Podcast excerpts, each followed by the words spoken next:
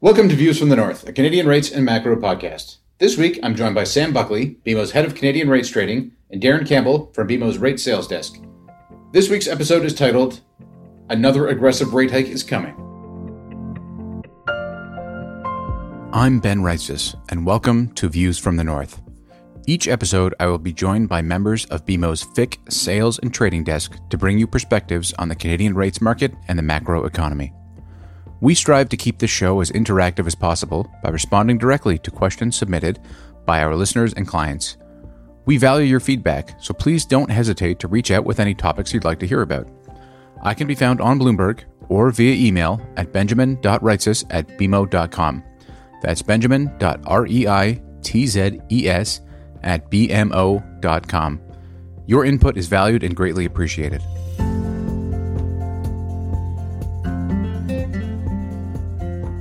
Sam, welcome to the show. First time on, and uh, we're very uh, happy to have you on. Thanks for having me. And Darren, welcome back. Thanks, Ben. Many-time guest. We're going to talk about the bank primarily this week, and uh, if anything else comes up along the way, we'll cover that as well. But let's start with the Bank of Canada. Their next week policy announcement, September seventh on Wednesday. Markets are pricing about seventy, seventy-one basis points of uh, rate hikes at the moment, so pretty much seventy-five beeps is, is what's expected by the market. Most economists are now looking for seventy-five as well. So I'd say that that is the broad consensus. A little bit of chatter about maybe some more caution from the bank after today's G D P number. We got second quarter G D P and was disappointing today. So a little bit of chatter about maybe they'll be more cautious on the back of that. I will address that in a bit. But why don't we why don't we ask both of you gentlemen what uh, what your expectations are for next week? Sam, why don't we start with you? Yeah, my expectations would be uh, on consensus for seventy-five basis points, with I think the risk, despite uh, today's G D P data, that uh, we do get one hundred.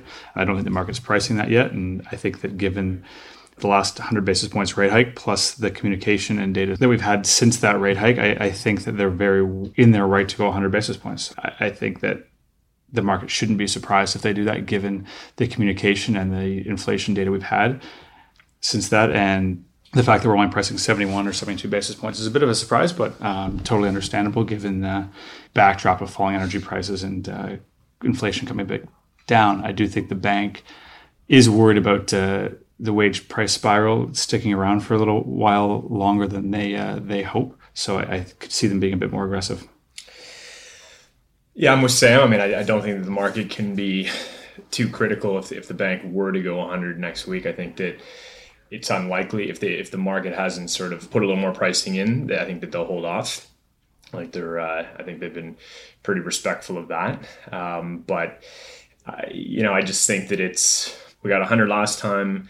This is an exercise of getting rates up, you know, as as, as quickly as possible, and then and then kind of a wait and see. And and I think that uh, so I think that there's scope for sure to be doing another one hundred. I mean, the market's priced for for obviously a lot more than that. So. Um, you know, for them to just be speeding up the process and then seeing where things settle, I think is is is where their mindset's been. They were a leader last time around, going with one hundred, and so you know that type of activity is you just can't be surprised. So we've seen some activity around that. We saw some paying of the of the of that September meeting today, which makes a lot of sense. You know, without seventy-five fully priced. We think, of course, that makes sense, and then and then why not be be rolling the dice for one hundred basis points? I just don't think that the data at the moment matters nearly as much as the message that we're getting from, you know, certainly the Fed even last week. It's very clear that the confidence is just not there at the moment around inflation expectations. They know how, how risky and vulnerable that, that type of thing is, and and uh, know that they just need to be on the front foot until there's a lot of confidence that that's under control. So, you know, for me, it's uh, for sure it's seventy-five minimum. You, you can't give them a hard time if, if they if they choose to go one hundred next week. But I do think the market would need to probably creep up a little bit more for that to be realistic. A few things there. Last time the market was not priced anywhere for one hundred, and they went one hundred. So uh, I, I don't think market pricing seventy or seventy-three or seventy-two or whatever it is will impact their thinking all that much. Firstly. Second, they did make it very clear last time. Uh, they tossed out the narrative of front-loading rate hikes. So if if they stick to that, and the bank's been known to change their mind on narratives from meeting to meeting, so anything's possible, but assuming they stick to that, it's it's got to be at least seventy-five. And that like that's the starting point. And one hundred would I mean, make good sense to me. Could be one hundred and then done. That that that's possible as well. And then lastly, you talked about the data, and, and I think that that's what people probably overlooked in today's G D P numbers. So the headline looked not great, and it wasn't as good as expected. Like it was, the bank was looking for four, it was three point three. That's below expected. July, the flash estimate on July G D P was negative. So that's not a great start to the third quarter. But the G D P deflator was fourteen percent annualized. That's the highest since nineteen seventy-four. That's G D P inflation for those who aren't economics nerds. And so you're looking at inflation in the broader economy in the double digits in the second quarter. And while inflation might have peaked in June, C P I inflation might have peaked in June, uh, they, the bank cannot be comfortable with uh, with seeing the deflator that high. And and it'll probably come down in the third quarter. But again, the, the breadth and depth of inflation is is so far beyond what they're comfortable with. It's really hard for me to see them backing off at all from their, their aggressive stance at this point. So seventy-five with the potential for one hundred, uh, fifty just doesn't make any sense to me. That would only bring them to the top of their neutral range. And they've said very clearly they want to dampen demand. If you want to dampen demand, you need to be above neutral. And so it's a, the question for me is how high above neutral? And the terminal rate is, is I don't know where that is. I don't know what the bank thinks it is. It's probably not three twenty-five, I'll tell you that. three fifty would probably be my minimum. So that's where you get one hundred and then maybe a pause. But it could be one hundred and then another fifty or twenty-five. four percent could be the terminal rate. I, I don't know. Where do you guys think the bank ends up pausing here at least? And I'm saying pausing because I think they leave the door open no matter where they end up. I think they could pause at three fifty. I think that they could easily go one hundred this time. And if they don't go one hundred this time, if they go seventy-five, then I could see it going to three seventy-five and then pausing to see how the rate hikes kind of filter through the economy, how it affects housing. One interesting thing about the bank, though, that I think is a bit different than the Fed is in terms of their front loading. I think they're much more worried about what's on the front page of the paper and what's in people's pocketbooks than, not that the Fed's not worried about that, but I think they also have a different worry in terms of them being the global currency and more concerned a little bit about the wealth effect that I think the Bank of Canada is. I mean, the Bank of Canada and the Canadians in general have had a, seen their wealth increase a lot over the past few years, past five years based off of housing. Um, and that's really just been fueled by zero rates. So I think to to put a bit of a dampen on that, I don't think the bank is too worried about that, given a lot of the increase was in the past couple of years due to the COVID zero interest rates and, and stimulus packages. So I think that the bank can afford to be a little bit less worried about a harder landing than I think the Fed is trying to achieve if the bank is really serious about it. I mean, and again, inflation is their only real mandate here. So I think that they can afford to be a little bit more aggressive in front loading than the Fed. There, yeah, terminal? Yeah, one hundred percent agree with everything that Sam just said. I think that that's when you weigh up the concern of house prices and other assets coming off versus the risks of an inflationary environment that's spiraling out of control. It just doesn't compare in the, in the conversation right now at the table. There's such a gap between those two concerns that for the time being, it's just they have to lean on this and to be aggressive. And then it's, it's so it's really just a conversation around cadence. So I do think that the conversation is probably going to be shifting, you know, more to like a floor handle, to be honest, uh, for, for terminal. I just think it's going to be clear to the market that things just aren't under control, right? Once you're kind of in that, you know, call it mid threes range. And so it's sort of what's another twenty-five, fifty basis points going to do, right? Like it's, it, it's probably going to be pulling into question the need for more just drastic measures to, to get things, to make sure that you have things under control. So I, whether or not we get to that or not, I think that the, I think we're going to be, I think the conversation is going to shift a little bit more to that. Well, to, to some extent, we, we've seen that terminal now in, in Canada. It's uh, three eighty-five-ish or so uh, by, by the middle of next year. And, and the rate cuts that were in twenty twenty-three are, are mostly gone. The inversion in that curve, in the back curve in twenty twenty-three is mostly gone. It's, there's still a little bit there, but slowly but surely that, that's getting taken out as well. And then the reality, again, even when the bank ends up pausing at whatever level that is, um, they're still going to say, we may have to keep going. We do not know yet. The inflation math does not start to really work in their favor until we get much closer to the middle of the next year. That is a long time away. And so they, they can't afford to really back off until then, unless you get some kind of massive collapse in commodity prices, which yeah, maybe we're seeing the start of. I kind of doubt it, but uh, oil prices sub ninety definitely have an impact. Uh, where you are going to see inflation slow again in August, it's, it's going to come down because gas prices are down another eight to ten percent. So you are going to see some deceleration, but that you're still looking at seven plus percent on the headline, five percent on the cores, all way too high. And, and go back two weeks to when the last uh, Canadian C P I number came out and recall that Macklin put out an op-ed the same day, sounding very hawkish.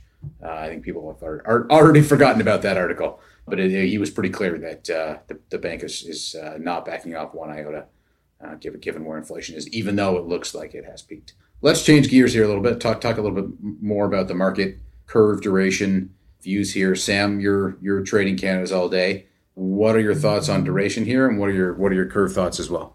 Yeah, so we'll start off with duration. Um, I mean, today, uh, we're at month end today. The U S gave quite a bit back into th- after the three p.m. And I think a lot of uh, market participants are looking for higher yields into September, uh, whether that's because of issuance or just generally inflation sticking around for a little bit longer, and higher inflation prints globally are bringing the need for higher yields. Do Canadian long bonds really need to be at three percent? When inflation is running at where it is, or whether when terminal is going to get to where it's going to? Probably not. So I, I think that in general, people are looking for higher yields. Um, and in Canada, that means a couple of things. I, I could see that twos, fives over time, depending on what the bank does, steepening out a little bit and more of the flattening going. That's in twos, fives going into fives, tens. If we are getting a, a backup in yields, I do think that tens bonds over time is just going to continue to flatten, uh, just given the dynamics of Canada and what drives the end user in Canada, whether it be asset managers, insurance companies, and just the lack of uh, supply in the long end that we've seen from the Bank of Canada. And we're also looking at better fiscal situations from the provinces as well, putting less pressure on the back end of the curve. So I do think that over time, tens bonds could, uh, if we do see higher yields, which the market's expecting, I can see tens bonds uh, kind of test that negative twenty level that we saw. We have seen profit taking on flatteners, kind of initiated in, in the positive range, and we've seen profit taking into uh, into month end and the extension in Canada tomorrow on September first. But a lot of these accounts aren't looking at putting on steepeners yet. They're more looking at taking off flatteners or reducing their exposure to flatteners before putting steepeners on. And that's the general real money consensus. I would say that people are more interested in looking at something like a fives, tens steepener or fives bonds steepener from the fast money community, more as a tactical trade into September, more than anything longer term. So I, I think longer term, you're probably looking at uh, a flatter curve further out. And depending on what the bank does, I could see twos, fives steepening out a, a touch, depending on the messaging from the bank. Like we said, they did take out the cuts in twenty-three. Fives have really come off their richest levels after the Fed came out and basically said that uh, hikes are on the table and cuts are kind of off the table for twenty-three. So I think that the more messaging you get from central banks and more consistent inflation prints, like Ben said, I mean, we're really not looking at uh, the base effects coming off into the middle of next year. So higher inflation could be around for, for a while if we don't get the commodity collapse. So that, that could lead to a steeper curve kind of in that twos, fives area, but it could also lead to flatter fives, tens. Duration, I mean, it just... It feels like, I mean, to think about this year, it seems like everybody came into the year short. It was obvious it was the right trade. People, I think, did pretty well on that on that trade. And then, you know, started to flatten out late spring and into the summer. And then it just feels like as the recession theme narrative picks up speed, it's like that's when you start to see some buying emerge from various pockets of the world. Asia is obviously going to be a key determinant, I think. But, like, it just seems when you're out, kind of up in that three twenty-five range in, in, in the U S and above, like there's demand, you know, the demand emerges. And, and I, I just think that the, that the data is going to just continue to bolster the, uh, the recession narrative. Right. And so I, I, I, from a duration standpoint, pretty constructive, anything close to three twenty-five or, or above in, in the, in the U S and what, whatever that means for Canada. Curve is, tr- is tricky because everything you're hearing right now is just saying like, you can't you can't really have steepening. Like the curve is flat. It's been a massive move, but it's it's uh you know, all signs still point to that flattening pressure on the curve, right? Does it mean that it's got a lot more that it can run? You know, the twos tenth part of the curve, is there a lot of room that it can run? If you don't have the trade on at the moment, it's it's hard to justify. But you know, if you've if, if you've if you got the trade on and it's worked out, then you can, I think you can be a bit greedy with the exit. There's no doubt that everybody's kind of focused on steepening and like what, when, you know, that that it, that ultimately will be the trade. But you know, when is the timing for that? And I, I just think it's it's not now. You know, it has us looking at a lot of the the forwards. Um, you look at, you know, when these curves do typically start to. start to steepen. And I think it's always, you know, it's it's before you actually hit terminal. I think it's sooner than you think, right? And so you you can look at the forwards and you can look at like a five thirty in, in Canada. And that's, you know, at neg twenty-two or something like that at the moment. And eighteen months forwards at neg five, right? So that's a, that's a position where you can get that trade on, and it's costing you a basis point a month to be sitting in that trade. And, uh, you know, you're kind of saying over the next eighteen months, is the bank pivoting and needing to kind of come to the rescue and change its, I'd say, absolutely, we're going to be seeing that, right? It's just more sort of what's going to be happening over the next three, four, five months, right, to that, to that position. So yeah, for the time being, it's still like, it's very difficult to be comfortably sitting in, in any kind of, in any kind of steepening trade, but like it, there are some interesting things to be focusing on in the forward space. Curve-wise, it's, it it just feels like the front ends that are too much pressure to, to, to be in any steepening at this point, and that, that's not going to change, especially if the bank goes one hundred next week. Like that, that's a non-trivial risk uh, at this point. And and the data in Canada are, I mean, it, it's hard for me to see them not weakening. Uh, we, our forecast is for, for growth to pretty much stall out by the end of the year and, and stay that way into next year. So uh, softness there. The question, I guess, is is whether we're in a different era now, and, and higher inflation means central banks can't come in and ride to the rescue. I don't know the answer to that. We'll, we'll have to wait and see. And keep in mind, and consumers still have, and households still have plenty of savings in the bank from, from the pandemic days. And maybe that's enough to get us through this this period here without without too much weakness in the economy. Uh, those are questions that uh, will will determine the path for for rates through the course of twenty twenty-three. Uh, de- definitely a challenging time, and still plenty of uncertainty, which is which I think is probably a, a bigger theme through the rest of the decade. I can uh, wax on about that another time. Why don't we get your guys' favorite trade ideas here, and then we'll wrap things up. Sam?